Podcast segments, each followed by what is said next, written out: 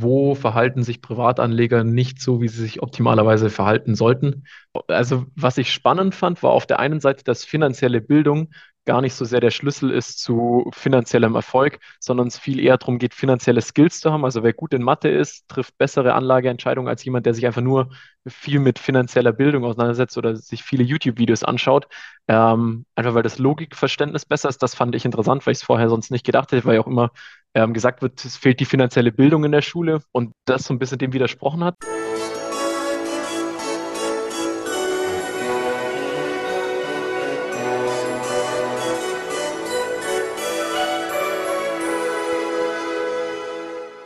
Hallo und herzlich willkommen. Mein Name ist Marco Peterson und ich begrüße Sie zu einer neuen Folge des Königsmacher Podcast. Dem Podcast der Versicherungsbranche mit den Besten von heute für die Besten von morgen. Vorab kurz ein kleiner Hinweis, wenn Ihnen dieser Podcast gefällt, dann abonnieren Sie ihn doch auf einer Plattform Ihrer Wahl und bewerten Sie ihn, denn das würde mir nicht nur Freude machen, sondern es würde mir auch helfen, bei den Podcast-Algorithmen besser gerankt zu werden. Aber kommen wir jetzt mal zu dem heutigen Podcast-Gast. Und eigentlich hätte ich ihn schon vor knapp drei Wochen auf der DKM treffen sollen, denn er war mit seinem Unternehmen beim OMGV Award in der Kategorie Social Media Content Marketing nominiert. Und zwar für ihre kontinuierliche, direkte und manchmal auch provozierende Kommunikation auf Instagram und LinkedIn, wobei dabei stets ein fachlich hohes Niveau für die anspruchsvolle Zielgruppe der Softwareentwickler und ITler gewahrt bleibt. So lautete der Nominierungstext. Aber er war nicht da, sondern weilte da lieber mit seinem Team in Südafrika, was ich überhaupt nicht verstehen kann, denn was hat Südafrika im Oktober, was Dortmund und der Ruhrpott nicht haben? Was ich hingegen sehr gut verstehen kann, ist, dass er es mit seinem ganzen Team auf die Vacation gehen konnte, denn sein Unternehmen ist so aufgestellt, dass es problemlos geht. Und über all das und noch vieles mehr, wie zum Beispiel auch über den Unternehmensnamen, spreche ich heute mit Adrian Schmidt, Geschäftsführer der Capsule GmbH aus Stuttgart. Hallo Adrian, schön, dass du da bist. Hi, freut mich auch. äh, direkt mal die Frage, das, was ist Capsule? Ich dachte ja, ganz am Anfang, als ich euch so kennenlernte, ja. dachte ich, es wäre der Name von einem, äh, also der Nachname von jemandem. Ist es, ab, ist es aber nicht, wie ich dann rausgefunden habe. Nee, so. Ähm, genau, Capsule, eigentlich ein schwäbischer Ehrentitel und ist witzig, weil ich auch am Anfang gerade noch häufiger als jetzt äh, sehr oft mit Mails bekommen habe mit Hallo Herr Capsule oder auch Anfragen mit Hallo Herr Capsule und an sich der Ehrentitel quasi für jemand Gewitztes, Gescheites steht. Also ursprünglich meine Oma hat das relativ oft zu mir gesagt, als ich so ein kleiner Junge war, drei Jahre oder sowas und immer wenn man so Faustdick hinter den Ohren hat oder irgendwas halt macht, wie man halt so ist als, als kleiner Bur, ähm, hat sie gesagt, bist halt der Capsule. Ah, äh, äh also, also hat das was so Kasper-mäßig zu tun, oder? Nee, weil Kasper ist ja. Ähm, ja, eher so in die, die smarte Richtung. So, man könnte sagen Street Smart heutzutage oder Straßenklug. Also dieses. Ah, so Bauernsteuer quasi. Genau, genau. So ein bisschen frech und ein bisschen dreist, aber halt auch sehr, ja, Bauernschleue, genau. Ah, okay. Ja, gut, siehst du, so, so, so, so lernen wir ja einiges im Podcast. Jetzt wissen wir auch, was Capsule ist. sehr, sehr gut. Äh, der, der Name war das, also war dir schon immer klar, dass wenn du ein Unternehmen gründest, wird es so heißen? Nee, sagst? nee, gar nicht. Ich bin aus dem Strukturvertrieb rausgegangen und ähm, wie man das vielleicht oft macht, habe ich in der eigenen Arroganz gesagt, das nennen wir jetzt Finanzkanzlei Schmidt. Ähm, und uns war dann aber relativ schnell klar, also wir waren beim Brainstorming-Workshop, ähm, wo wir überlegt haben, wie könnten wir jetzt das, das Unternehmen nennen. Uns war dann schon klar, dass die Identifikation auch von zukünftigen Mitarbeitern mit Finanzkanzlei Schmidt vielleicht nicht so tiefgehend ist, wie wenn wir da einen neutralen Namen finden. Und das war dann eher so ein zufälliger Einwurf, wo wir uns am Anfang auch nicht sicher waren, soll es wirklich so heißen oder nicht. Und hat sich dann mit der Zeit rausgebildet. Und gerade hier im Stuttgarter Raum ist der Name ja auch bekannt und würde ich behaupten, sehr vorteilhaft. Ah, sehr gut. Gut, okay. Zu, zu den beruflichen Sachen kommen wir noch. Erstmal noch kurz vorab. Äh, noch, äh, ich habe gerade so ein paar, paar, Fragen gestellt schon in der Einleitung. So, also mal so ernst, was, was, was genau hat denn Südafrika dir so geboten? Die, um, wie lange war der da? Er war zwei Wochen da? Eine Woche? Zwei? Drei Wochen, drei Wochen. Drei Wochen, okay. Ja. Also A fand ich es cool, wenn man morgens aufwacht und dann auch den Tag über mit Blick aufs Meer arbeitet. Das war nice. Auf der anderen Seite natürlich irgendwo sowohl challenging als auch cool, mit dem ganzen Team in einem Haus zu wohnen und 24-7 Kontakt zu haben. Ähm, und ansonsten ging es, glaube ich, ein bisschen auch darum, möglichst exotisch, möglichst weit weg, wo war noch keiner. Ah, okay, also das war eure erste Vacation mit dem Team?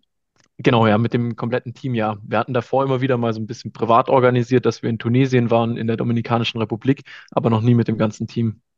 Ah, okay. Und äh, okay, drei, drei Wochen mit den ganzen. Und äh, gehören immer noch alle zu eurem Team? Oder drei Wochen? ja, das haben alle überlebt, sind immer noch alle dabei. Okay, sehr schön. Äh, wunderbar. Und äh, das dritte, ich sagte, du warst beim OMGV Award. Du hast äh, Ja, nicht gewonnen. Ich kann nicht sagen, leider nicht gewonnen, weil ich ja allen das gönne. Ähm, was waren denn so deine, Eindrücke vom OMGV Award? Also, obwohl du ja nicht vor Ort warst, ne? Was ja. ja, das ist schade, gerade auch bei generell die DKM verpasst zu haben, weil ich glaube, der Austausch wäre nochmal sehr, sehr cool gewesen mit den, mit den ganzen anderen Leuten. Ähm, was mir aufgefallen ist, was ich interessant fand, dass nur brancheninterne abstimmen durften. Weil ich das sonst nicht kannte von, gibt ja dann auch noch so äh, Red Fox, Black Bull und alle möglichen Awards inzwischen. Aber ich finde, das ist dann nochmal ein besonderes Qualitätsmerkmal. Ja, das finde ich eh. Also, das war auch der, der Kern, wo wir am Anfang, am Anfang war es, der allererste war halt nur Jury, oder die ersten zwei Mhm. sogar.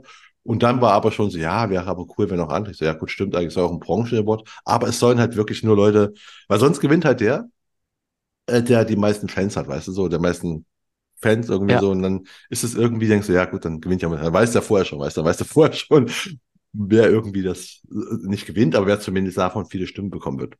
ja, Und klar. und, und ist irgendwas auch dann, also wie fandest du deine, deine, deine Kategorie war immer die, die schwerste im Sinne von so, waren die meisten, Echt, ist das äh, die, die schwerste Kategorie? die schwerste im Sinne von, dass die meisten halt, äh, also so die größten, die meisten Wettbewerber, das sind glaube ich Mhm. 13 waren es da, ja. Hast du deine, dir die mal angeschaut, was die so machen?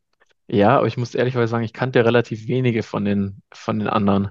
Also ich finde eh, dass die Branche so riesig ist, dass es so viele Leute gibt, die coole Sachen machen. Das war auch beim Jungmakler Award einfach brutal, wie, wie viele Leute man da kennenlernt. Und ich glaube, da ähm, muss ich noch öfter auf so Events gehen oder wie die DKM, um die ganzen Leute kennenzulernen. Das stimmt. Also, sie wird echt, also groß war sie offensichtlich schon immer, aber ich glaube, eigentlich auch die Qualität steigt halt, ne? Also Ja, von dem, was viele machen. Also deswegen, ich finde es immer, ich sage immer so, als, also für mich so als, als Veranstaltungsmitglied, aber besonders schlimm als, als, also schlimm in Anführungsstrichen, als Jury ist halt einfach, dass es immer mehr werden und alle gut sind. Also wo du halt Mhm. einfach, das ist halt hart, ne? Also, dass du dann, du, du musst halt Entscheidungen treffen, dann ist es ziemlich, es ist nicht so einfach, wie man denkt. Ähm, ja, aber es, äh, wir haben gerade schon rausgefunden, was, was Caps ist. Du hast schon ein bisschen von eurem Team erzählt, aber erstmal, das kommen wir alles später noch. Erstmal noch mal ein bisschen was zu dir. Wir wissen, okay, deine Oma hat dich Capsule genannt, aber Ja, stell dich selbst mal vor mit äh, drei Hashtags und sag, warum du die gewählt hast. äh, der erste ist Bisch der Käpsele, aus genau dem Grund, weil das irgendwo die, die Namensgebung war. Dann als zweites keine Ahnung von Versicherung, dafür von Finanzen, weil wir bei uns im Team bewusst auch die Trennung oder in unterschiedliche Spezialisten haben und bei mir das Thema Investment Finanzen ist. Ähm, und ich relativ froh bin, dass ich mit Versicherung, also mit dem klassischen Sinne Risikoabsicherung, sehr, sehr wenig zu tun habe. Und das letzte ist Oh. dann Marketing statt Vertrieb, weil ich glaube ich nie der Riesenvertriebler im klassischen Sinne war, sondern eher auf Marketing gesetzt habe, um dann daraus Vertrieb zu machen. Ja, keine Ahnung von Versicherung, dafür von Finanzen. Sehr gut. Äh, ich sage auch, mir- also ich, ich, ich sage mal, stimmt auch, ich habe auch keine Ahnung von Versicherung. Ähm, ja, ich kann halt so, also deswegen kann ich auch keine, keine, keine Fachfragen dazu stellen, weil ich einfach, ne, so, ich bin einfach nur Kunde, ne? Ich habe von der ganzen Sache keine Ahnung. Interessant mal mit jemand anders zu reden, dem es auch so geht. Ähm, aber du bist, genau, Finanzen halt, ne? Also du hast ja bei dir Genau, deine Kollegen, Kollegin ist, genau. glaube ich, ne, auf äh, Versicherungen spezialisiert. Äh, der Pascal macht das bei uns. Ja. Ah, sehr gut. Ähm, ja, gut, also wir haben jetzt die Hashtags geklärt, dann kommt das, bin ich gespannt, was ein Capsule denn für ein, ein, ein Emoji wählt. Ähm, ich habe den, den Smiley mit Monokel, Ah, weil ich finde, A ist der relativ stilvoll. Das drückt irgendwie Neugier aus und so dieses Hinterfragende, besser werden wollen. Ja. ah, okay. Ah, Weißt du, welcher Smiley das Ja, ich ist? war ja klar. Das, Der mit äh, diesem, ähm, der so leicht Fragen guckt und dann aber nochmal das Monokel drüber hat. ja, es ist, es ist, es ist gut. Ich finde auch stilvoll. Also stilvoll finde ich nämlich auch, wenn du das gerade schon sagst, wenn es was später auch noch drauf kommt. Ich finde auch euer, euer Logo ist echt, äh, ist, ist stilvoll. Ist einfach, also es ist nicht stylisch, nur, ne? Ist einfach, ich finde es stilvoll. Es ist einfach echt, also wie, Danke. wie lange habt ihr das denn? Also, ich vermute, es war nicht der erste Entwurf und ich vermute, wir werden Grafiker dafür genommen haben, oder? Ja, das war tatsächlich, äh, war der erste Entwurf. Wir hatten das damals, Shoutout an den Elmar, mit ihm zusammen einen ähm, Workshop gemacht und ähm, waren zu dritt in dem Workshop und haben quasi gebrainstormt, was könnte der Name sein, was soll die Brand repräsentieren, wofür wollen wir stehen. Und daraus ist quasi der Name entstanden und er hat dann das Logo designt und auch die, ähm, die Brandfarben und so den kompletten Look.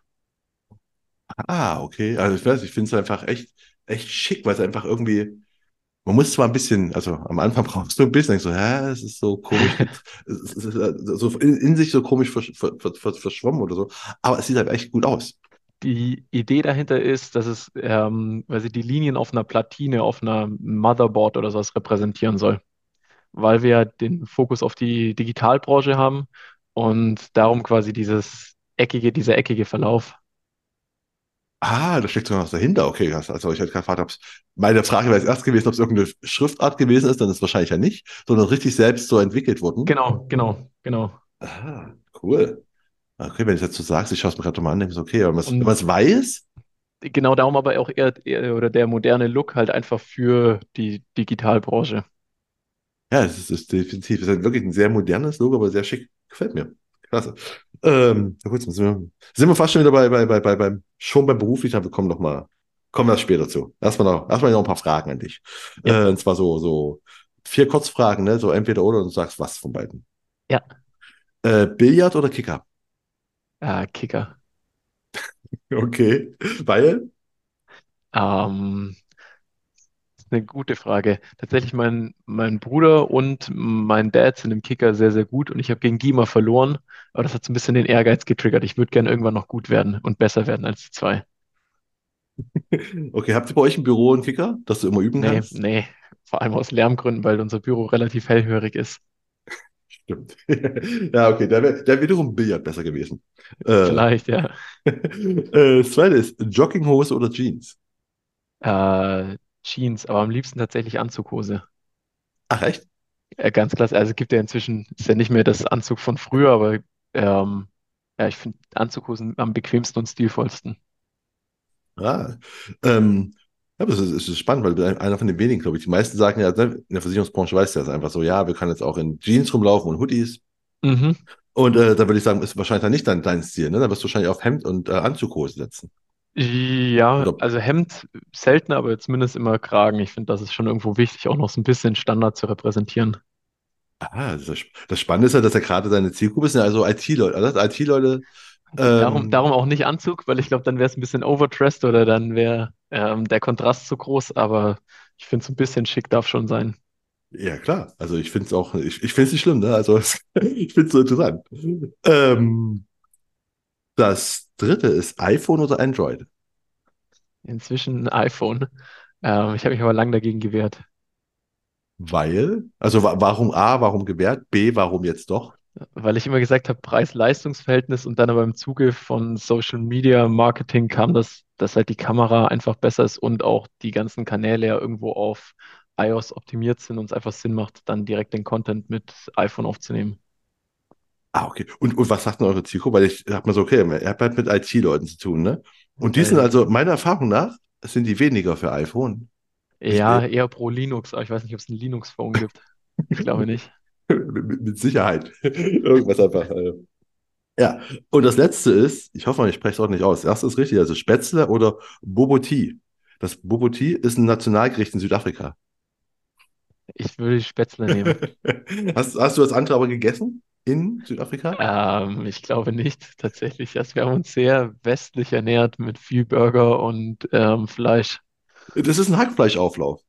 Okay, nee, nee, ich glaube, muss ich passen. Okay. Nee, aber ich dachte, ich muss ja irgendwas, ne? Das muss ich ja aufgreifen, dass du in Südafrika warst.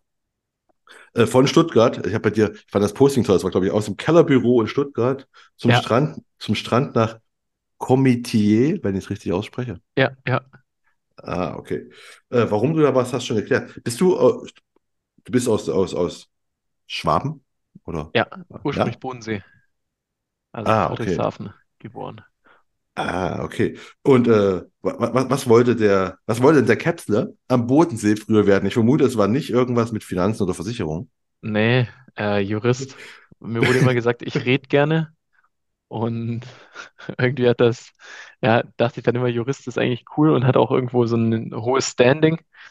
Ähm, ich glaube, das hätten auch meine Eltern gern gehabt, dass ich Jurist geworden wäre. Jetzt ist halt Versicherung. Und, und, und warum ist es denn nicht geworden?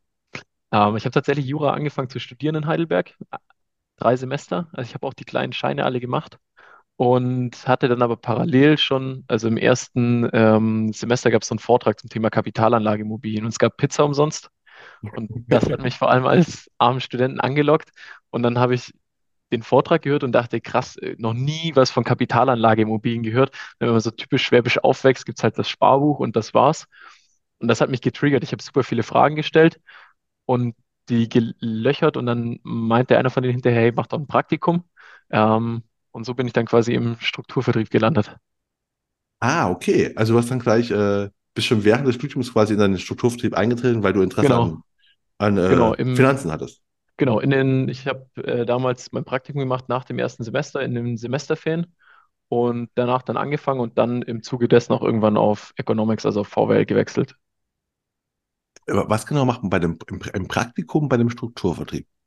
Äh, wir hatten damals die, also es ging relativ lang, waren vier Wochen und wir haben alle Basics gelernt zum Thema, wie funktioniert das Drei-Schichten-Modell, ähm, warum ist passives Investieren sinnvoller als aktives Investieren, was sagt die Wissenschaft dazu eigentlich, wie funktionieren Kapitalanlageimmobilien. Also es war sehr fachlich, würde ich behaupten. Ah, okay, dann war das ja eher eine, eher eine, eine, Schulung oder so. Also ne, ist ja nicht, nicht Praktikum im Sinne von so, äh, koch mal Kaffee. Nee, Also, nee, ne? sondern ja, wirklich so die Vorausbildung, könnte man sagen, für dann die Beratung später. Okay, und dann fandest du also vier Wochen lang hast du quasi hast du Finanzinput bekommen, fandest du es cool und hast dann gesagt, okay, dann, dann, dann, dann bleibe ich jetzt dabei. Dann hast du angefangen, bist du aus dem Praktikum direkt in den, also direkt in die, in, in den Ja, Strukturvertrieb gewechselt? ja, also ich, für mich war es damals irgendwie eine komplett neue Welt, weil ich davor mit Investment, ne, war einfach nie groß Thema in der Familie. Und das hat mir dann irgendwie die Augen geöffnet, habe super viele Bücher dazu gelesen, so die Klassiker Gerd Kommer ähm, und ähnliches. Und dann war mir auch klar, dass ich da anfangen will. Ich war dann noch kurz in Frankreich vier Wochen Radfahren und danach habe ich im Strukturvertrieb angefangen. Und äh, von, von, welchem Jahr reden wir ungefähr? Müssen wir das jetzt? Ähm, das war Winter 2018, 19. Ah, okay. Und dann bist du da im Strukturvertrieb, hast dann, wie, wie wie hast du da deinen Kunden gewonnen? Also Ähm, damals? war klassisch Netzwerkakquise, das heißt Telefonlisten runtergeschrieben und angerufen. Das war am Anfang auch sehr unerfolgreich. Das erste Dreivierteljahr, Jahr. Äh, Der einzige Kunde, den ich damals gewonnen habe, war mein kleiner Bruder. Und dann lief das aber so langsam relativ gut an. Da kam ja dann irgendwann auch Corona. Und wir hatten dann immer wirklich so, wie man sich vorstellt, klischeehaft Telefonpartys zweimal die Woche, wo halt die Netzwerklisten durchgeklingelt wurden. Ähm, ja, und da habe ich so die ersten 40, 50, 60 Kunden gewonnen. So, aber äh, du hast aber, also du hast, äh, du hast dann äh, deine Telefonlisten, ja quasi so, be so Bekannte, ne? So das, das klassische Genau, Ding. Also, genau. Friends, Family. genau, und dann hast du aber gesagt, das erste halbe, dreiviertel Jahr hat das nicht funktioniert. Hast Nee. du, du, hast ja jetzt in den dreiviertel Jahr wirst du ja nicht einfach viele neue Freunde gefunden haben und eine andere Familie. Das heißt, die Kontakte waren doch dann die gleichen, oder nicht? Also ich glaube, was mir gefehlt hat am Anfang war einerseits der Mut, weil ich ganz krasse Vorurteile auch gegenüber Verkäufern hatte und mir einfach super schwer damit getan habe, Leute anzurufen und anzusprechen. Und auf der anderen Seite habe ich mir, glaube ich, auch sehr viel Selbstbewusstsein geholt, einfach durch das Fachliche. Ich glaube, wie es bei vielen in der Versicherungsbranche ist, dann einfach erstmal viel Wissen aufgebaut, klar auch die ein oder andere Beratung gemacht, aber halt wenig erfolgreich. Und umso mehr dann das Wissen kam, dann hatte ich irgendwann meine IHK, ähm, mein 34D und dann lief das irgendwie an. Dann hat das alles zusammengepasst. Ah, okay. Kannst du dann mal das, deine erste Beratung, die auch erfolgreich war, nicht mit deinem Bruder, sondern einfach, wo du sagst, so na- nach deinem, äh, äh, kannst du, ich vermute mal, du kannst dich noch daran erinnern, wie, wie, also ja, wie, wie, wie, wie, wie war die dann für dich dann? also tatsächlich, das waren damals sehr lange Prozesse. Ich glaube, wir haben noch boah, sehr fachlich beraten und den Kunden eher totgeschlagen, als wirklich sinnvoll irgendwo hingeführt. Und das war der erste erfolgreiche Abschluss, war dann einer, der auch schon in der Beratung war, mit dem wir drei, vier Termine hatten und den ich dann einfach nochmal angerufen habe und gefragt habe, hey, gibst du mir nochmal eine Chance, sollen wir es nochmal probieren? Und der ist dann Kunde geworden. Ah, okay, also das das heißt, waren, ich ja? habe dann quasi die ganzen, die drei, vier, fünf, sechs Beratungen, die ich schon mal gemacht hatte, alle nochmal aufgeholt oder aufgewärmt mit der Zeit, wo ich das Gefühl hatte, jetzt habe ich nochmal mehr Erfahrung und daraus dann die ersten Kunden gewonnen. Ah, okay. Und dann, äh, genau, weil du sagst, du hast angefangen 2019 oder sowas, dann ist ja echt, dann kam ja bald Corona. Ja? Also Ja, dann, und äh, du sagtest, es war, war besser dann für dich? Also ja. glaubst du, Corona hat dir die Karten gespielt oder war es halt dein, dein Selbstbewusstsein durch mehr, Also es, kann, es gibt ja zwei Optionen. Das eine kann Ja. sein, dass die Leute, wie wir alle, zu Hause rumsaßen und sich irgendwie gelangweilt haben und dann ruft dann der Adrian an und denkst, ja gut, komm, jetzt rede ich mit jemandem eine Weile. so, ja, komm, ey, ich kann, ich kann, kann eh kein Geld ausgeben, weißt du, so, knups alles Mhm. dazu. Gebe ich Adrian. War das der Fall oder war das einfach, dass du einfach äh, besser aufgetreten bist oder was beides? Ich, ich denke beides und vor allem auch, dass ich einfach dann mehr Fokus hatte, weil ich konnte ja selber nicht so viel machen. Das heißt, ich musste halt dann zweimal in der Woche mich hinsetzen und telefonieren. Und ja, wenn du genug Termine legst, irgendwann sollte dann auch der Abschluss rumkommen. Ja, ist diese alte, äh, genau, also ne, die, die Schlagzahl. Wenn du Genau, ja. viele Termine, dann ist es einfach, irgendwann kommen auch dann logischerweise Kunden. Ähm, ja, du bist, also du warst jetzt im, im, im Strukturvertrieb, hast dann äh, dich auf Finanzberatung spezialisiert gehabt, Ja, also, hast dein Studium gewechselt, mhm. ähm, hast du, äh, du bist noch Ja. dabei, ne? Oder ist das, Nee, äh, Das habe ich ähm, Anfang oder im Winter jetzt zu diesem Jahr, also Winter 22, 23, den Bachelor fertig gemacht. Ah, okay. Ähm, aber ist auch cool. Also, wa warum hast du das gemacht? Weil eigentlich bist du ja, also ich kenne halt viele, die im Strukturvertrieb sind, dann merken, ey, es funktioniert, ich mache auch Geld und dann einfach den äh, sagen, ja gut, ich brauche das Studium jetzt nicht. Ähm, ich denke, es ist ein Mix aus auf der einen Seite Erwartungshaltung der Eltern, das, weil für meine Eltern wäre es, glaube ich, auch, oder die würden sich freuen, wenn ich noch einen Master irgendwann draufsetze, mal schauen, ob das kommt.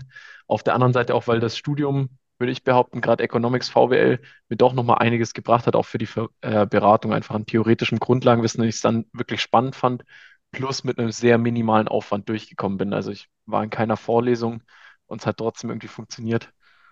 Darum wäre es quasi doof gewesen, es nicht zu machen. Ah, okay. Ähm, und was waren dann, in der, wenn du gerade sagst, das war auch ein, spannend im Prinzip, du warst in keiner Vorlesung, du hast trotzdem ja ein paar Kurse, weiß nicht, Ja. hast du dann online. Was war denn so der, der für dich spannendste, coolste, der, der, der, oder der dir am besten, am, am meisten bringt aktuell? Ähm, vor allem Behavioral Finance. Also wo verhalten sich Privatanleger nicht so, wie sie sich optimalerweise verhalten sollten. Darüber habe ich dann auch die Bachelorarbeit geschrieben, also ähm, quasi Mehrwert von Finanzberatung beziehungsweise Fehler von Privatanlegern und habe mir da die Studien zu Trade Republic, Scalable Capital und Ähnlichem gezogen und einfach geschaut, was sind so die typischen Anlegefehler mit Mangeldiversifikation und habe vor allem den Schwerpunkt gesetzt auf, ähm, ja, meine These war, dass Anleger bei Trade Republic und Scalable Capital zu risikoaffin investieren. Und das wollte ich quasi testen, ob das wirklich so ist. Also ob die riskanter investieren eig- eigentlich gut und Anlageklassen wie Anleihen oder Geldmarkt-ETFs vernachlässigen. Und äh, das ist, aber spannend. Äh, zwei Sachen. Also A, was kam raus? Also äh, hast du das belegen können, was du da deine These hattest? Mm, nee, also ich konnte es nicht belegen. An, dadurch, dass die Anlegerschaft sehr, sehr jung ist, äh, war die Conclusio eher, dass das hohe Risikoprofil in den Portfolien passend ist, also eine hohe Aktienquote zu fahren, vor allem, weil wir Deutschen ja im Schnitt immer noch sehr, sehr viel Anlagevolumen einfach auf dem Sparbuch oder Konto haben und dementsprechend ist es eher sogar angemessen. Ah, okay. Und äh, Behavioral Finance, du meinst so, du hast, das, da ging es darum, was einfach Privatanleger falsch machen. Ja. Ähm, was denn so? Dann gib, gib mal so, gibt's so zwei, drei Punkte, wo du sagst, so, das machen die alle falsch? Kannst du mal so, kannst du mal dein, dein, äh, dein, deinen Kurs in, in, in drei Punkten Mhm. zusammenfassen? Also, was ich spannend fand, war auf der einen Seite, dass finanzielle Bildung gar nicht so sehr der Schlüssel ist zu finanziellem Erfolg, sondern es viel eher darum geht, finanzielle Skills zu haben. Also, wer gut in Mathe ist, trifft bessere Anlageentscheidungen als jemand, der sich einfach nur viel mit finanzieller Bildung auseinandersetzt oder sich viele YouTube-Videos anschaut. Ähm, einfach weil das Logikverständnis besser ist. Das fand ich interessant, weil ich es vorher sonst nicht gedacht hätte, weil ja auch immer ähm, gesagt wird, es fehlt die finanzielle Bildung in der Schule und Ja, das das so ein bisschen dem widersprochen hat. Weil das ist genau das, was du, was, was du nämlich gerade wieder, also, wo du sagst, das gibt Studien, die es widerlegen, weil es ja genau das ist ja das, was in der Versicherungsbranche gerade so allgemein wird ja genau Ja. von der finanziellen Bildung gesprochen. Und äh, finde ich A, spannend, was du sagst. B, finde ich auch interessant. Ich habe mit äh, Philipp Wenzel, Mhm. er was, ne? Gesprochen darüber und der ist ja früher Lehrer gewesen und der sagt ja, da gibt's auch, sagen ja mal, das muss in der Schule gemacht werden. Der sagt halt, äh, pass auf, wenn das in der Schule äh, er erklärt wird, dann ist es genau wie Chemie oder Biologie oder andere Fächer. Das ist nicht cool. Also das, das, die, da, da hörst du nicht zu. Du machst es zwar, aber du lernst daraus nichts. Das wird Glaube ich, glaube ich direkt. Also glaube ich direkt. Und vor allem ist es dann ja die Umsetzung, die oft scheitert. Und das sieht man dann auch an den anderen Punkten. Die Klassiker, mangelnde Diversifikation, dass halt immer noch viele irgendwie, selbst wenn sie ETFs haben, irgendwelche Branchen, Nischen-ETFs mit nur Healthcare, nur Tech haben, gerade in der Tech-Branche ein Klassiker, dass du dann nur auf die AI-Hypes ähm, gehst. Und der zweite Fehler, ähm, hohe, hohe Umschichtungsquoten. Also die Zahl, die mir hängen geblieben ist, ist 138 Prozent pro Jahr, schichtet der Durchschnittsdeutsche sein Portfolio um. Das heißt, 1,3 Mal dreht er quasi alle Sachen um. Und dass das nicht sinnvoll sein kann im Sinne des Anlageerfolgs, ist, glaube ich, klar. Ja, stimmt. Aber in, wann hast du die Bachelorarbeit geschrieben? Also wie lange ist das her? Ähm, abgegeben Anfang des Jahres. Hast du auch mit, also du hast ja auch eine, eine, eine Befragungsgruppe gehabt, wie nennen wir die jetzt noch? Also für, für deine Studie, du hast Leute ja befragt. Ja. Ähm, ich komme gerade nämlich, äh, wir reden ja von, von, von jungen Leuten, also A sind die meistens männlich. Ne, zum Ja. Beispiel, was ich gesehen habe, meistens tun sich Männer in jungen Jahren schon mit sowas ETFs und allen möglichen Ja. Sachen. Ähm, haben da eigentlich sehr viele in Krypto und sowas investiert? Ähm, die Zahl habe ich jetzt nicht mehr im Kopf. Also ich hatte auch dazu was, aber habe ich jetzt nicht mehr im Kopf, wie hoch, wie hoch das war im Vergleich zu ETFs. Ah, okay, aber dann ist der Hype, also ich frage immer nur, ist der Hype langsam vorbei? Weil ich glaube, also wenn wir jetzt von, von, wir reden auch da von Corona, ne, da war ja auch einfach der Bitcoin-Hype extrem, also allgemein. Ja, Äh, ich, ich voll glaube, es war nicht so übermäßig. Also das meine ich auch, weil das auch eine These von mir gewesen wäre. Okay, Krypto als Indiz dafür, dass die, ähm, die Risikoneigung zu stark ausgeprägt ist, aber konnte ich auch nicht, also konnte ich auch nicht feststellen. Ah, okay, spannend. Äh, ja, cool. Äh, dann, ja, dann haben wir es gerade mal abgehakt. Du hast dein Studium zumindest, du hast, du warst, äh, also nicht du warst, du, doch, du warst, du bist in den Strukturvertrieb reingekommen. Ja. Ähm, hast dann irgendwann nach, nach neun Monaten gemerkt, es funktioniert es doch. Ich gewinne auch Kunden. Ne? Und äh, hast das Studium weitergemacht. Und dann Mhm. hast du dann aber ja offensichtlich, weil das Studium hast du ja erst dieses Jahr beendet, hast du Ja. trotzdem scheinbar während des Studiums aber schon entschieden, äh, ja, ich mache mich jetzt selbstständig. Ja. Warum? Ähm, also ich glaube, ein wichtiger Anreiz war ähm, mein damaliger Mentor oder mein quasi eins Strukturhöherer, der rausgegangen ist aus dem Strukturvertrieb und ähm, zu dem ich einfach einen sehr guten Bezug hatte und auch immer noch habe, weil er auch inzwischen ähm, Teil der Firma ist oder weiterhin. Ähm, und mir dann noch so ein bisschen der Mehrwert gefehlt hat von oben, also junger Strukturvertrieb in Mannheim. Und dann hat mir einfach gefehlt, ähm, ja, was bekomme ich jetzt eigentlich dafür, dass ich irgendwie 70 Prozent vom Umsatz abgebe? Und auch irgendwo die Freiheit, die Strukturen so aufzubauen, wie ich mir das vorstelle. Ah, okay. Also, wa- was hast du, also, ja, wa- was für Strukturen hast du dir denn vorgestellt? Äh, die, also, wie, wie, wie wolltest du arbeiten? Und wie, wie, wie hast du gearbeitet und wie wolltest du arbeiten? Ähm, also was ich irgendwann 2020 habe ich dann angefangen, zusätzlich zur Netzwerkakquise viel über LinkedIn zu machen. Vor allem, weil mein Netzwerk auch irgendwann oder relativ schnell äh, zu Ende war. Und das war was, wo ich einfach viel Zeit und viel Geld rein investiert habe und dann auch angefangen habe, meinem Team das beizubringen. Und für mich dann irgendwann die Frage war, okay, wenn ich das mich selber einarbeite, mich selber darin fortbilde, gut werde, das den Leuten beibringen, für was brauche ich überhaupt noch diese Struktur und dieses Modell Strukturvertrieb? Ja. Uh, äh, wieso hast du LinkedIn gewählt? Das ist doch relativ un, also du bist, du bist jung, äh, dann wäre ja Instagram so der, also das ist so, der, der, der, der, der, Klischee, klassische Klischeeweg. Äh, LinkedIn ist ja, also warum, warum war LinkedIn deine, deine Wahl? Das ist eine, eine gute Frage. Also ich weiß nicht mehr, wie ich ursprünglich auf LinkedIn drauf. Ich glaube, ich habe einfach alles ausprobiert, was, was geht. Ähm, ich war auch mal ganz kurz auf TikTok 2020, aber nur wirklich mit vier, fünf Videos und haben wir es wieder eingestampft. Ähm, ja, ich weiß nicht mehr, wie ich auf LinkedIn draufgekommen bin. Und das hat sich dann aber relativ schnell, bin ich da auch, ja, wie es halt so üblich ist, angeschrieben worden für ein Coaching, habe mir dann da ein Coaching gekauft und dadurch hat sich das quasi so intensiviert. Ah, okay. Aber hat dann scheinbar auch was gebracht. Also, Ja, doch, also ich würde sagen, ich habe aus jedem Invest irgendwo wieder was rausgezogen. ah, gut. Okay, du bist also also auf LinkedIn. Und äh, wa- was hast du auf LinkedIn gemacht? Also, was hast du da, wie wie bist du auf LinkedIn aktiv geworden? Also am Anfang war es wirklich ganz stumpf, pro Woche 600 Leute anfragen aus der Zielgruppe ITler, ähm, mich mit denen vernetzen und eine wahrscheinlich heute ganz schlimme Kaltakquise-Nachricht zu schicken mit, hey, Frührente schon mal Gedanken gemacht, ist es relevant für dich? Ah, Das war okay. mein, mein erster Approach. Aber deine, aber die Zielgruppe war also schon klar. Also für dich war schon ITler damals klar? Ich hatte eine Zeit lang im Strukturvertrieb hatten wir eine Kooperation mit einem großen Versicherer, der viel über via App macht, also da ei- seine eigenen Versicherungen vertreibt. Und die konnten aber in der App das Thema Berufsunfähigkeit und Altersvorsorge nicht abbilden. Und für die haben wir damals Beratung gemacht. Und darüber kamen eigentlich nur ITler. Und dann dachte ich, warum nicht die Zielgruppe mitnehmen? Das hat eigentlich ganz gut geklappt.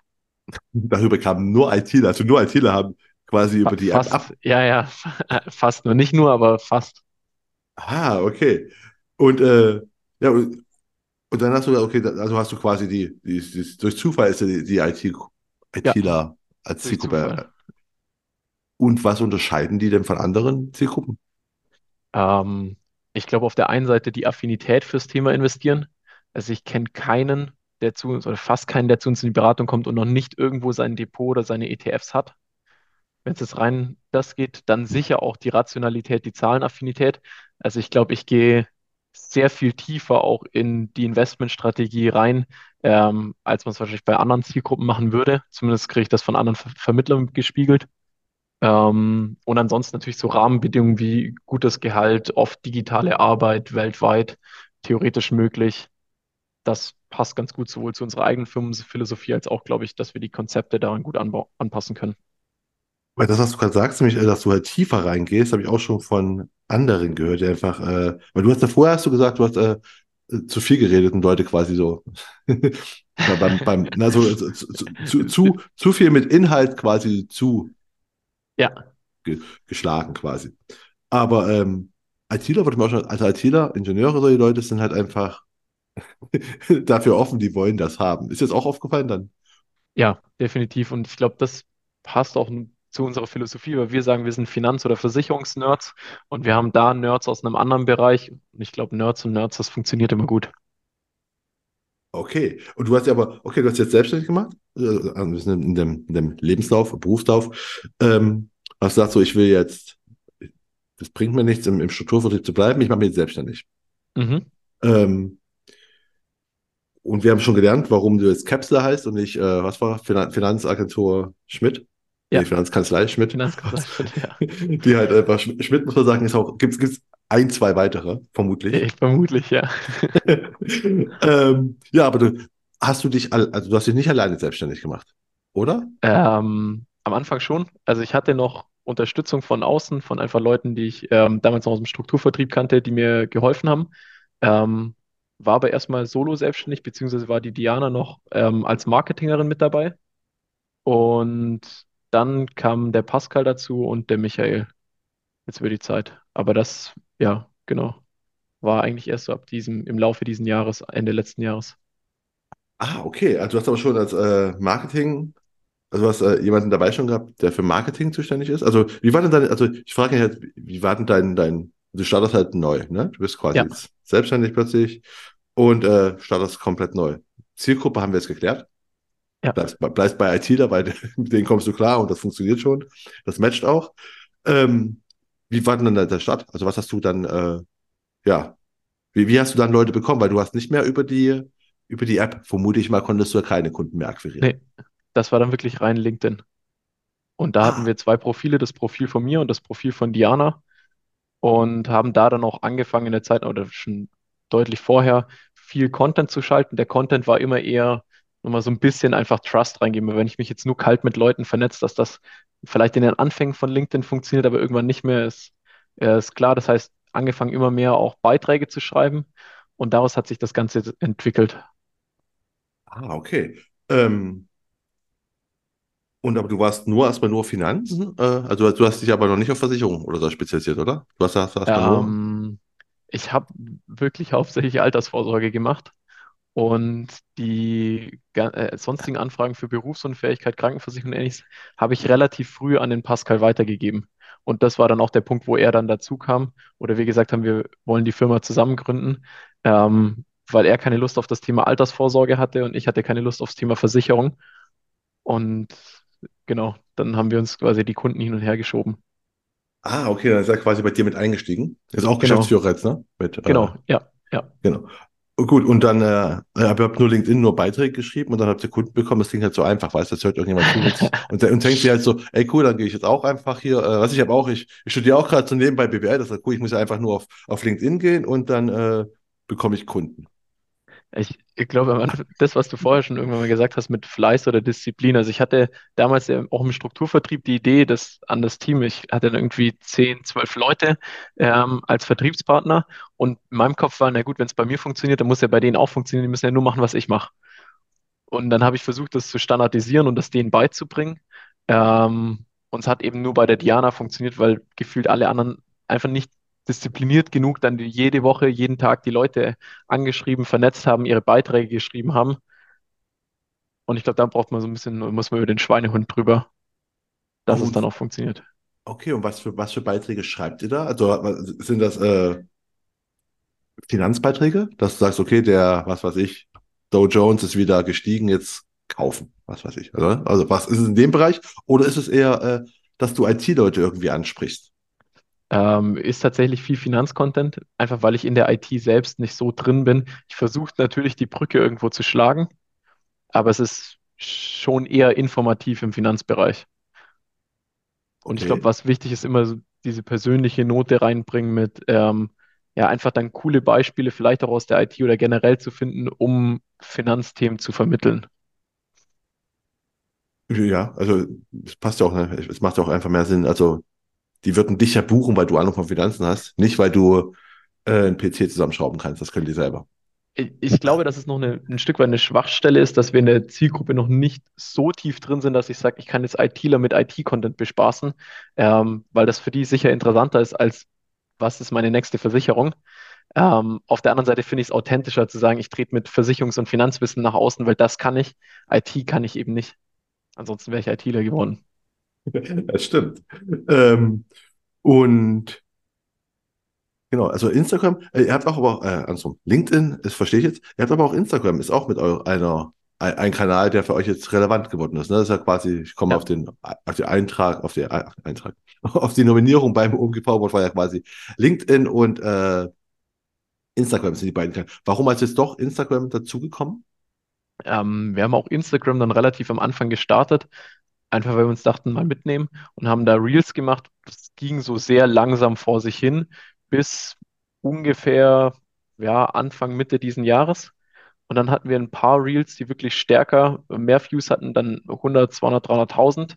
Und darüber kamen wirklich schnell viele ähm, Follower. Und seitdem ist Instagram für uns auch wichtig als Kundengewinnungskanal. Okay, was habt ihr gemacht, dass ihr 400.000 Follower habt? Also was war, da, war das Äh, Thema neu? Views, Views, nicht Äh, Follower. Views, Follower sind Views. so bei knapp 7000 noch nicht ganz. Views meine ich doch. Follower wirklich. Halbe Million Follower. Halt. Nee, aber äh, plötzlich, wenn du sagst, ihr habt irgendwie, ihr habt das eine Weile gemacht, das hat nicht funktioniert. Also es hat, hat Ja, semi funktioniert. Und jetzt plötzlich habt ihr so ein, ein paar hunderttausend ist schon mal eine Hausnummer. Was habt, habt ihr irgendwas geändert oder hat sich der Algorithmus geändert? ähm, also ich glaube nicht, dass ich da Instagram-Experte bin. Ich glaube, es war wirklich am Ende auch da wieder die Kontinuität, einfach zu sagen, wir machen dreimal die Woche, viermal, fünfmal die Woche unsere Reels und ab irgendeinem Zeitpunkt hat es halt funktioniert. Und klar haben wir die Skripte angepasst, geguckt, sind besser geworden im Aufnehmen, im Schneiden. Ähm, ich glaube, viel so dieser Mix aus Erfahrung und Kontinuität. Und wie lange dauert so ein Reel? Weil auch das, ich kenne immer Leute, die sagen, ach, mache ich auch mal so ein Reel. Also du sagst ja gerade, ne, ihr habt Skripte, Ja, schneiden. Das heißt, also wie lange dauert denn, wenn ihr jetzt einfach euer Instagram macht, drei bis vier Reels in der Woche? Also was fünf, fünf macht fünf, inzwischen. okay, fünf. Ja. Macht ihr das äh, an einem Tag, nehmt ihr die alle auf oder nehmt ihr jeden Tag eins auf oder wie läuft das bei euch? Ähm, ich skripte einmal in der Woche. brauche ich, je nachdem, wie kreativ ich bin, eine halbe Stunde bis Stunde, um einfach nur die, ja, wahrscheinlich eher eine halbe Stunde, um die Skripte runterzuschreiben. Und dann nimmt jeder seinen Part auf. Also Diana ein paar, ich ein paar, Pascal. Ähm, und das macht jeder, wie er halt Zeit hat im Laufe der Woche, lädt das in den Google Drive hoch. Wir haben unsere Cutterin, die sich die dann rauszieht, schneidet und selber hochlädt auf Instagram. Ah, okay, ihr habt eine Cutterin. Und Ja. äh, inhaltlich sind, was sind die Themen da? Unterscheiden die sich von LinkedIn? Ähm, ja, doch, LinkedIn geht deutlich mehr in die Tiefe. Instagram ist wahrscheinlich eher der polarisierendere Kanal, weil es halt viel Infos oder viel Aussagen ohne quasi großes Hintergrundwissen, weil ich einfach nicht die Zeit dafür habe in einem Minutenvideo. Was immer gut funktioniert ist, wenn ich irgendwo polarisiere im Sinne von die PKV sollte abgeschafft werden oder die PKV ist das Beste überhaupt. Gesetzliche Rente total beschissen oder absolut wichtig. Ähm, Steuern sparen geht immer, also so typische Themen, wo Leute sich gerne aufregen, eine Meinung zu haben, mitmischen. Okay, weil das wäre die Frage, ne? ich, ich habe ja, ihr habt äh, äh, provozierende Inhalte und das stimmt, du hast genau ab und zu solche Aussagen. Also das ist schon, ist das von Anfang an gezielt gewesen, wo du gesagt hast, okay, ich will ein bisschen provozieren, um halt einfach aufzufallen oder ist einfach dir aufgefallen, ey, bei provozierenden Aussagen funktioniert es besser? Ähm, ich glaube, ein Stück weit auch, weil mich so diese typischen, ich nenne es jetzt einfach mal Finanzflussjünger, ohne das Böse zu meinen, aber die Leute, die glauben, sie können alles DIY machen und DIY viel besser, als wenn sie einen Berater haben, ähm, das triggert mich und da bin ich, habe ich angefangen, einfach gegen zu schießen und gegen die typischen Neo-Broker zu schießen und das hat super gut funktioniert. Okay, also Selbstverteidigung quasi. Ja, so in die Richtung. ähm, äh, schön. Und äh, genau, auf, also auf, auf LinkedIn ist es, äh, ich sag mal, seriöser, tiefer. Auf äh, Ja. Instagram ist es einfach provokanter. Welcher von beiden Kanälen funktioniert besser? LinkedIn ist der wichtigere für uns bei weitem, weil wir da auch nicht nur Kunden, sondern auch sonst einfach sehr viele Kontakte, ich glaube, Bekanntheit in der Branche eher ähm, abgreifen können, also deutlich wichtiger für uns. Okay. Und äh, bei LinkedIn habt ihr nämlich auch, auf eurer Unternehmensseite, glaube ich, ist, habt ihr auch ein White Paper zum Thema Ja, Steuern in Vermögen umwandeln. Dafür muss man sich auch bei WhatsApp anmelden, also melden, sich bei WhatsApp über euch, bei euch über WhatsApp melden. Ja, Ja, äh, habe ich bisher noch nirgendwo gesehen. Äh, wie gut funktioniert das? ich glaube, ich hatte insgesamt vier Leute, die mir darüber geschrieben haben, also es ist okay. Ähm, das White Paper an sich hat super gut funktioniert, vor allem in den Posts. Ich glaube, wir hatten 300 Downloads innerhalb von 48 Stunden. Aber das war quasi über Posts dann vermarktet und nicht nur über dieses Passiv, der Link steht oben dran auf der Seite. Ah, okay, also, also, also wer- ein Learning ist quasi, das ist dann nicht über den WhatsApp, der WhatsApp-Kanal ist noch nicht so äh, Nee, nee, ich glaube, da ist die Hürde noch zu groß, dass die Leute wirklich draufklicken. Und was bringt das da, aber das äh, White Paper an sich? Also Downloads, okay, sind daraus dann auch Kunden geworden? Oder Ja, Anfragen ich, ich zumindest, kann ja? jetzt nicht genau äh, Zahlen sagen, wie viele das sind. Ähm, aber ja, weil wir dann ja wieder mit den Leuten ins Gespräch kommen, sagen, hey, hast du dir angeschaut? Ah, okay, noch nicht. Ich weiß, Thema Steuern ist oder generell Finanzen ist jetzt nicht immer unbedingt das, das, wo man sich gerne in der Freizeit beschäftigt. Lass uns doch einfach mal kurz zusammensetzen, schauen, wie wir dir helfen können. Aber das wäre jetzt mir gerade die Frage. Wie, wie tut ihr denn die Leute dann? Das, ihr kommt dann wieder mit denen ins Gespräch. Du sagst ja. Download, ne? Hab, äh, dann über quasi, habt ihr einen E-Mail-Verteiler? Mm, Oder nee, wie? nicht mal viel simpler. Wir haben einen Google Drive-Link erstellt und den Leuten den Google Drive-Link zugeschickt. Über den Chat direkt. Also, dass wir gesagt haben, hey, kommentier, schreib einen Kommentar, dann kriegst du von uns den Link und dann haben wir den Leuten im Chat den Link zugeschickt. Ah, und dann habt ihr quasi im Chat nochmal das Gespräch wieder aufgenommen. Also bei Genau, LinkedIn geblieben im, und habt da quasi das wieder aufgenommen. genau, und das ist das Wichtigste. Dann einfach wirklich ein ganz normales Gespräch wie auf einer Messe, wenn ich mit jemandem rede und einfach sag, hey, hast dich schon mit auseinandergesetzt, hast du Lust, dich mal auszutauschen? Ah, das funktioniert also offensichtlich. Ja, ja. Äh, ja, und also, ne, also, was ich halt feststelle, ist einfach ganz viele verschiedene Wege, also Stück für Stück, also nach LinkedIn kam jetzt so Instagram mit auf, äh, weil der nächste ist halt so, wir sind gerade in dem Podcast, ich sage, ich habe dich ja, ich habe, wo ich dich anschreiben wollte, hast du gerade euren eigenen Podcast, äh, warst du Gast in Mhm. eurem eigenen Podcast, äh, warum? Also warum habt ihr das Ähm, gemacht? Also ich, ich glaube, viel, was wir auch im Marketing machen, ist, weil wir Lust drauf haben, da steckt jetzt noch wenig Kalkül dahinter zu sagen, das gibt uns den oder den Return. Ähm, ja, weil wir Bock hatten, einfach was weiteres aufzuholen. Ich meine, es hat mit Instagram irgendwie funktioniert, es einfach mal zu starten und kontinuierlich zu machen. Und ich rechne mit einem Podcast mit ein bis zwei Jahren an Vorlaufzeit, bis wir daraus Ergebnisse ziehen. Also warum nicht jetzt anfangen, dass wir dann sagen, haben wir zumindest mal. Ah, aber ihr macht auch, das haben wir gerade im Vorgespräch schon kurz gehabt, wo ich sagte, ihr macht ja einen Videopodcast im Vergleich Ja. zu, hier ist halt die Kamera sogar aus während der Aufzeichnung. Ähm, warum? Weil YouTube einfach nochmal für uns das Format ist, was wir, wo wir mehr Views drauf bekommen und was wir besser vermarkten können. Also wir können dann wieder Reels draus schneiden, so die typische Content-Kette quasi durchmachen, wo wir sagen, wir schneiden daraus Reels, wir können es in WhatsApp äh, in die Story packen, auf Instagram in die Story packen und das nochmal bewerben und die Leute, und ich glaube, das ist dann für uns wichtig, der Trust, den wir daraus generieren, wenn wir mit Leuten aus der IT aussprechen, mit denen Interviews haben, dass die Leute einfach sehen, ja, die sind in der Branche, in der IT-Branche vernetzt, die kennen sich aus, die haben coole Leute da, die bieten irgendwie interessante Inhalte auch abseits von Finanzen. Ah, weil ich das so auf YouTube bist, hast du erst mir im Vorgespräch, habe ich das rausgefunden, weil auf eurer Webseite sieht man nicht, dass ihr auf YouTube seid, das, das ist nur Instagram und LinkedIn verlinkt. Oh, muss ich mal Ja? gucken, dass das noch dazu so, kommt. Nee, deswegen war ich, war ich überrascht, dass du sagtest, äh, funktioniert bei uns ganz gut. W- Wieso habt ihr denn, also wann habt ihr YouTube aufgebaut, äh, angefangen Ähm, also warum? YouTube ist für die Kundengewinnung, die direkte, für uns noch nicht wichtig, sondern wir haben damit angefangen, dass wir Anfang des Jahres gesagt haben, okay, ich erzähle im Beratungsgespräch eigentlich immer wieder die gleichen Sachen. Wenn wir das auf YouTube aufnehmen, hochwertig uns den Leuten vor jedem Gespräch zu schicken, dann spare ich mir einfach Zeit und vor allem muss ich nicht mal die gleichen Sachen erzählen. Und das war so der Start, wo wir mit YouTube angefangen haben. Okay, und jetzt kommt da auch eure, euer Podcast Ja, raus. ja. Was ist das Ziel? Also das Ziel vom Podcast ist ein Kundengewinn, klar. Ähm, was ist der, der, der inhaltliche Fokus? Also wie, wie, wie, ja, was, worum geht es in eurem Podcast? Was ist das Format? Wo wir uns noch mehr hinentwickeln wollen, ist gerade das Thema Tech-Startups, IT-Unternehmen. Und da ist auch der Fokus drauf. Also selbstständige Unternehmer aus dem IT-Bereich oder jetzt auch mit Pascal und mir einfach generell unternehmerisch. Ähm, und dann aber eher persönliche Fragen. Also wo Diana einfach nochmal reingeht mit, was waren Ängste, Schwierigkeiten, so ein bisschen über das, was wir jetzt auch am Anfang gesprochen haben. Aber ich glaube, in der IT ist die, machen sich doch sehr viele selbstständig oder haben zumindest den Wunsch, das Ziel, selbstständig zu sein. Und da ist es, glaube ich, ganz cool, einfach unterschiedliche Erfahrungsberichte zu haben mit, wie es dazu kam, ähm, wie der Weg dahin war, was die Herausforderungen waren. Ah, okay. Jetzt haben wir fast alle, alle eure Kanäle durch. Da ist noch ein, auf eurer Website, ihr habt auch einen Blog. Ja, Äh, das ist, äh, ist es aus SEO, aus SEO-Gründen wahrscheinlich schon. Äh, wer, wer schreibt hier die Inhalte dafür? Weil es ist ja schon auch ähm, kontinuierlich, ne? Also nicht so. ja, ist noch nicht so SEO-optimiert, das kommt irgendwann noch, sondern auch das war ein Thema mit einfach mal starten, mit Content füllen. Wir haben den Content eh, warum nicht dafür auch nutzen? Und dann einfach immer, wenn ein YouTube-Video kommt, kommt der Blog auch. Ah, okay, ist quasi in Verbindung mit YouTube. genau, die Skripte haben wir sowieso, warum nicht auch da noch uploaden? Ähm, einfach wirklich Recycling und kostet uns relativ wenig Zeit und wir, wir haben es eh geschrieben. Ja, stimmt. Also, also ich, sehe nämlich bei allen Sachen, also es ist sehr ökonomisch gedacht, ne? Also so Content Recycling, genau. Also wo man sagt, so, okay, wenn ich eh das hier mache, kann ich es auch noch, ich mache ein Video für YouTube, sagst du, kannst du es auch veröffentlichen, aber in Reels kannst du es reinschneiden, du kannst einen Blog draus machen.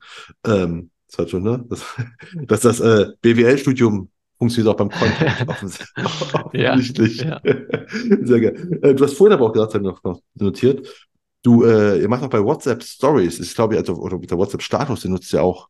ja. Wie wie gut funktioniert der?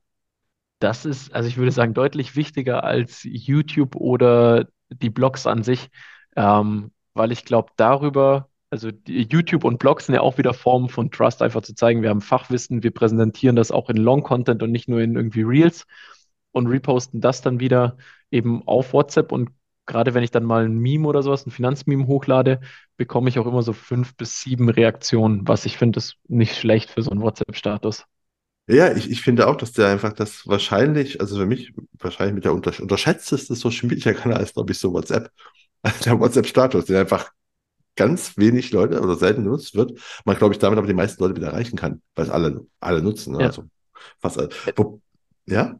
Ich, ich versuche nicht zu viel reinzuposten, weil ich finde es auch super nervig, wenn ich dann den, den Boomer mache und äh, alles da reinposte, aber so die wichtigen, die wichtigen Infos, weil ich weiß, dass es die höchste ähm, Sichtbarkeitsrate hat. Also ich glaube, da habe ich die höchste Quote an Leuten, die das ansehen. Äh, ja, also zu viel ist natürlich Quatsch, hast du recht. Also, ne, also ich meine, aber den zu nutzen überhaupt, weil nämlich viele unterschätzen das, glaube ich, immer, dass sie einfach überhaupt nicht sehen, was einfach bei, also was, dass du halt da hast, einen direkten Kanal zu deiner Zielgruppe, die eh schon mit dir Mhm. verbunden sind, ne? Ja, ja. Und äh, finde das cool, dass er das äh, macht. Ähm, wie, wie viele Leute sind, also genau, wie, wie viele Leute sind eigentlich bei Capsule in eurem Unternehmen? Also du hast gesagt, du hast angefangen alleine, dann kam halt, äh, ja, Diana ist dabei von Anfang an fürs Ja, Marketing zuständig oder ist sie auch äh, in der Beratung mit zuständig? nee, nee. Also wir haben, äh, wir sind drei Gesellschafter, drei Geschäftsführer, ähm, sind dann eben im Marketing, Diana als Werkstudentin, haben dann eine Freelancerin, die das ganze Cutting übernimmt, einen Vollzeitvertriebler und äh, nochmal drei Berater als Handelsvertreter. Wobei man auch sagen muss, das ist erst so jetzt seit anderthalb Monaten, dass wir auch so viele Berater als Handelsvertreter haben. Ja, das heißt ja aber für mich, ihr habt auch einfach dann äh, viele Leads, also viele, ihr, könnt- ihr, ihr braucht Berater. Ja, genau, ja, wir brauchen Berater. Äh, Und du hast aber dann das, Diana macht einfach, der das Marketing von Anfang an gemacht. Das heißt ja aber, du hast auch von Anfang an schon äh, in Marketing investiert. Ja, ja, ist auch viel Geld reingeflossen insgesamt. Und äh, also was, also, äh, ja, warum, warum hast du so gemacht, dass Leute jetzt Kunden gewinnen? Aber wie, also wieso hast du das also als, als der, die hohe Priorität gesetzt, weißt du? Ähm, ich kann es dir ehrlicherweise nicht sagen. Ich glaube, so ein bisschen dieses einfach, äh, dieses Ziel, omnipräsent zu sein und irgendwo dieses Wissen, okay, Aufmerksamkeit heißt am Ende auch, ich bekomme irgendwo Kunden. Und wenn es Long-Term ist, wenn ich halt einfach nur diszipliniert bin und quasi länger durchhalte als alle anderen, dann kriege ich Aufmerksamkeit und kann daraus wieder Kunden gewinnen. Ja, es funktioniert ja auch, es ist halt einfach eine, eine interessante Ansatz, weil viele machen erst am Anfang alles selber. Also weißt du, und sagen dann irgendwann, ähm, ja, jetzt, ich, ich brauche jetzt doch jemanden, der das Marketing mit übernimmt. Du hast aber ja Mhm. von Anfang an gesagt, so, okay, ich hole mir, also ich habe hier jemanden, der das Marketing macht Ja, und ja, äh, mir das abnimmt. Und das ist ja ein, äh, offensichtlich auch ein Erfolgsweg, der auch gehen kann. ja. Also ich, ich würde schon sagen, dass ich sehr viel auch selbst gemacht habe, aber ähm, ja, ich glaube, anders geht es auch nicht mehr, wenn ich alles selber machen müsste. Und äh, ja, wo ist dann die Frage, wo, wo, wo geht's jetzt hin? Du sagst, okay, jetzt habt ihr ganz viele, also ihr habt jetzt ein, also wo geht's hin? Meine ich jetzt mit, mit Social Media, ne? Also mit, oder mit, mit, mit Mhm. Marketingaktivitäten. Weil nämlich, ich sehe jetzt, okay, du bist LinkedIn gestartet, Instagram kam dazu, jetzt ist ein Podcast, der auch YouTube mit ist. Ist so, kommen noch so weitere Sachen und wo wir gerade vom Boomer gesprochen. Ist für euch denn dann überhaupt äh, Facebook noch eine Plattform oder ist die für euch wirklich nicht existent? Ich habe auch vor ein, zwei Monaten angefangen, auf Facebook zu posten, zumindest einmal die Woche. Einfach auch da wieder. Es ist eine Plattform, einfach mal mitnehmen, machen. Ähm, ja, es kostet minimal an Zeit, fünf oder zehn Minuten. Und dann habe ich auch da was rausgehauen. Ich glaube nicht, dass es als Kundenquelle interessant ist, aber für Bestandskäufe ist für uns zumindest das Ziel, dass wir darüber Kontakte generieren können. Ah, okay. Also doch, also doch Facebook. Ich, ich glaube auch, auch das, glaube ich, ist ein unterschätzter Kanal. Obwohl es einfach was lächerlich klingt im Jahr 2023, aber ähm, alle sagen, Facebook ist tot. Interessant, dass du, du bist, glaube ich, der Zweite schon, der mir sagt, ich fange jetzt gerade wieder an, bei Facebook aktiv zu werden. Ja, Ähm, äh, ist, ist so ein bisschen die Mentalität zu sagen, mitnehmen, was geht und einfach auf allen Kanälen präsent sein. okay. Guter, guter Ansatz. Das ist einfach ökonomisch gedacht, ne? Vollkommen. Ähm, genau, ich hatte noch, was ich vorhin hatte, vergessen. Ähm, du bist halt überall digital unterwegs. Du hast es, das Unternehmen ist zwei Jahre alt. Ungefähr. Du hast versucht, vermutlich auch alles äh, digital sofort von Anfang an aufgebaut. Mhm. Ähm, äh, warum? War das für dich einfach, äh, also andersrum, kanntest du das auch von deinem Strukturvertrieb vorher schon so, dass da alles auch digital lief? Oder lief da vieles nicht digital und du hast dir gedacht, so, ey, das muss doch aber auch anders gehen? Ganz am Anfang, nee, also die ersten Anträge, weiß ich, habe ich noch per Post verschickt und da war dann irgendwie so ein Marker drin und Post-its und dann sollte das unterschrieben wieder zurückkommen. Und ich habe aber nur digitale Anträge geschrieben, weil dann ja Corona kam ähm, und dann eigentlich die ganze Beratung digital stattgefunden hat. Und für mich hat das sehr viel Sinn gemacht, wenn die Leute nicht mehr ins Büro kommen, sondern ich einfach digital meine Beratung habe, meine Unterschriften, meine Anträge. Ähm, Prozesse lief sicher im Strukturvertrieb noch nicht alles optimal, auch bei uns jetzt noch nicht, aber wir sind dran, einfach so viel wie möglich zu automatisieren. Aber, aber glaube, führt auch kein Weg, führt auch kein Weg dran vorbei. Das glaube ich auch, also einfach macht, also, also auch das, also automatisieren ist auch das wiederum ökonomisch, ne? Also wenn Dinge Ja, automatisiert sind. Aber digital ist alles bei euch jetzt, oder ist äh, noch, nie, noch nicht zu 100 Prozent? ähm, unser Ziel ist schon, dass wir in Stuttgart hier ein Headquarter haben, wo auch die Berater vor Ort sind. Also wir wollen kein reines Remote-Unternehmen werden, weil wir gesagt haben, uns ist der Teamgeist wichtig. Deshalb sollen die Leute auch gerne hier vor Ort sein. Es muss niemand im Office sein, aber wir bieten es jedem an oder freuen uns. Aber der Kundenkontakt ist komplett digital, ja. Das ist ja spannend, dass du einfach sagst, okay, es ist äh, so ein Headquarter, wo man einfach sich im, das, das, das, das, das Teambuilding, da ist Ja, halt dann doch schon analoge Welt, also die, die, die reale Welt. Ganz gut, weil das spricht ja quasi auch dem, äh, also du, du argumentierst so, wie es quasi auch quasi jetzt, ähm, Google meinetwegen machen oder äh, Tesla und sowas, ne? Die sagen ja, also nur Remote ist schlecht für unsere Arbeit. Ja, und ich glaube, das ist ja doch noch irgendwann die Frage, warum will ich überhaupt selbstständig sein? Also ist es denn nur Skalierung und Umsatz oder habe ich auch noch ähm, eine andere Motivation? Und das ist bei mir und ich glaube auch bei den anderen zwei äh, Mitgesellschaftern definitiv das Team oder einfach der, der Zusammenhalt zu sagen, wir bauen zusammen was auf. Ah, okay. Äh, macht ja auch Sinn, das, das, das, arbeiten ja auch viele gerne mit anderen Menschen zusammen, ne? Das heißt, nicht Ja, schlimm. Ähm, Aber genau, aber Kunden kommen nicht mehr in euer Büro. Das Büro ist wirklich nur für euch da zum Arbeiten, Content erstellen und. Genau, höchstens, wir hatten jetzt mal ein Event noch, wo wir Testimonials abgedreht haben, also ähm, Kundenbewertungsvideos. Und das haben wir auch hier im Büro gemacht. Ach, ihr habt Kundenbewertungsvideos. Habt ihr die schon veröffentlicht? Ja, die sind auf der Webseite und auf YouTube. Kann man die sehen. Ich die, sogar als, als Startvideo eins oben dran. Also dann habe ich es einfach wahrscheinlich einfach weggescrollt direkt. Weiß ich gar nicht, weil ich es nicht gesehen, ist mir nicht aufgefallen. Ähm, Finde ich aber gut. Also war, war, wie kamt ihr auf die Idee, warum, warum Kundenvideos? Und, und wie reagieren Kunden darauf, dass du sagst, schreib mir nicht nur eine Rezension bei Google, sondern äh, komm mal her, mach ein Video mit mir. Auch das, ich bin mir sicher, dass der Impuls auch aus irgendeinem Coaching kam. Also auf jeden Fall hatte ich relativ früh schon ein, zwei Selfie-Videos auf der Webseite, wo Kunden einfach eine Minute reingeredet haben und gesagt haben, warum sie bei uns Kunde sind, weil ich finde, das ist deutlich persönlicher als Bewertung, die ja auch, wo immer die Frage ist, wie viele davon sind echt, sind gefaked, wenn da jetzt nicht groß viel Text dabei steht, glaube ich, ist es cooler, nochmal einen Einblick zu haben, einfach per Video. Und auch da wieder haben wir gesagt, wir wollen es professionell haben und nicht einfach nur irgendwie so ein schnell abgedrehtes Selfie-Video, sondern halt einfach ein einheitliches Bild. Und deshalb haben wir die, ähm, und kam aber, also hat gut funktioniert. Wir haben, ich weiß nicht, 10 Leute, 15 Leute angefragt und fünf oder sechs, sieben sind dann ins Büro gekommen und haben äh, das mit uns abgedreht. Ah, das heißt also, Kunden sind schon bereit, einfach wenn sie halt zufrieden sind, auch Videos zu machen, weil es einfach Klar. nochmal eine, Wir haben, glaube ich, ein ganz cooles Event drumherum gemacht, wo es nochmal irgendwie einen, einen Quiz gab mit ähm, Pokal und es gab Catering und ähm, ja, so ein bisschen Programm halt einfach drumherum. Und ich glaube, da sind die gerne gekommen. okay. Aber äh, Kundenbewertungen, weil du hast gerade, äh, sammelt ihr auch normale Kundenbewertungen, also ne, dieses Sterne-Ding und so weiter? Und wenn ja, wo? Äh, ja, relativ verstreut. Ich habe auf finanzerfahrung.de gesetzt, weil ich noch hoffe, dass die ähm, größer werden, auch als Who Finance oder ähnliches. Da habe ich Finanzerfahrung? persönlich, da habe Ähm, ich persönlich relativ viele ähm, Bewertungen, bin auch Top 1 Berater deutschlandweit. Ähm, und ansonsten halt Klassiker, Google Proven Expert, äh, Trustpilot. Also alles und relativ wild. Das ist, glaube ich, auch der, die größte Schwäche davon. Aber ist denn der Plan, das auch das irgendwo zu, zu, zu kanalisieren? Weil Finanzerfahrungen oder Ja, Erfahrung? finanzerfahrung.de. Erfahrungen.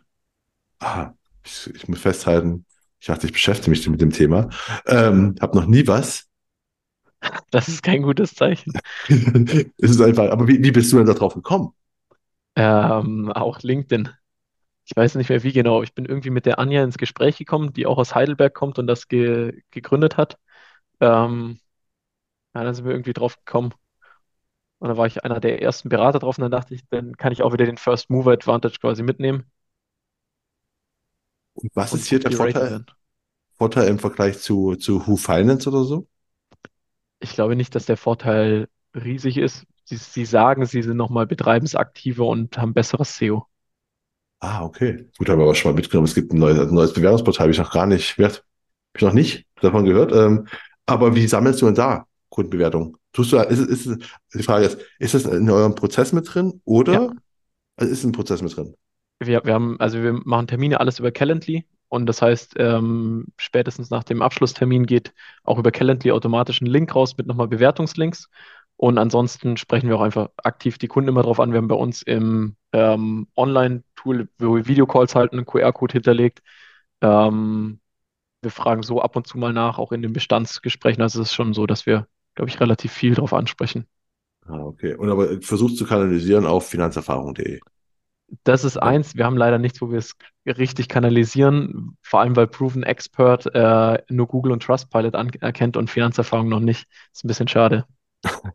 Okay, das ist halt, das ist tatsächlich. Aber bei, bei Proven Expert seid ihr also auch. Genau, ja. Ah, okay. Ähm, wir kommen jetzt langsam schon zu, zum Ende. Und einfach, einfach, du bist erst noch gar nicht so lange in der, in der Branche, aber klingt alles noch auf einem mega Erfolgsweg. Ne? Also so, so, so, so, Danke. ein- so, ein, ja, so, ein gerader Weg. Aber ich frage halt immer auch gegen Ende von meinem Podcast immer nach, äh, nach Misserfolgen. Also wo du sagst, also, okay, habe ich irgendwie so voll das falsche Pferd gesetzt oder was weiß ich. Ähm, ich hatte, als ich aus dem Strukturvertrieb raus bin, einen relativ langen Austausch per, per Anwalt, äh, weil Wettbewerb, Kunden mitgenommen, Team mitgenommen, zumindest waren das die Vorwürfe, die im Raum standen. Also es ist nichts davon auch vor Gericht gegangen. Es hat sich dann alles gelegt oder sie haben es einfach irgendwann nicht mehr weiter verfolgt. Aber das war schon was, wo ich auch schlaflose Nächte hatte.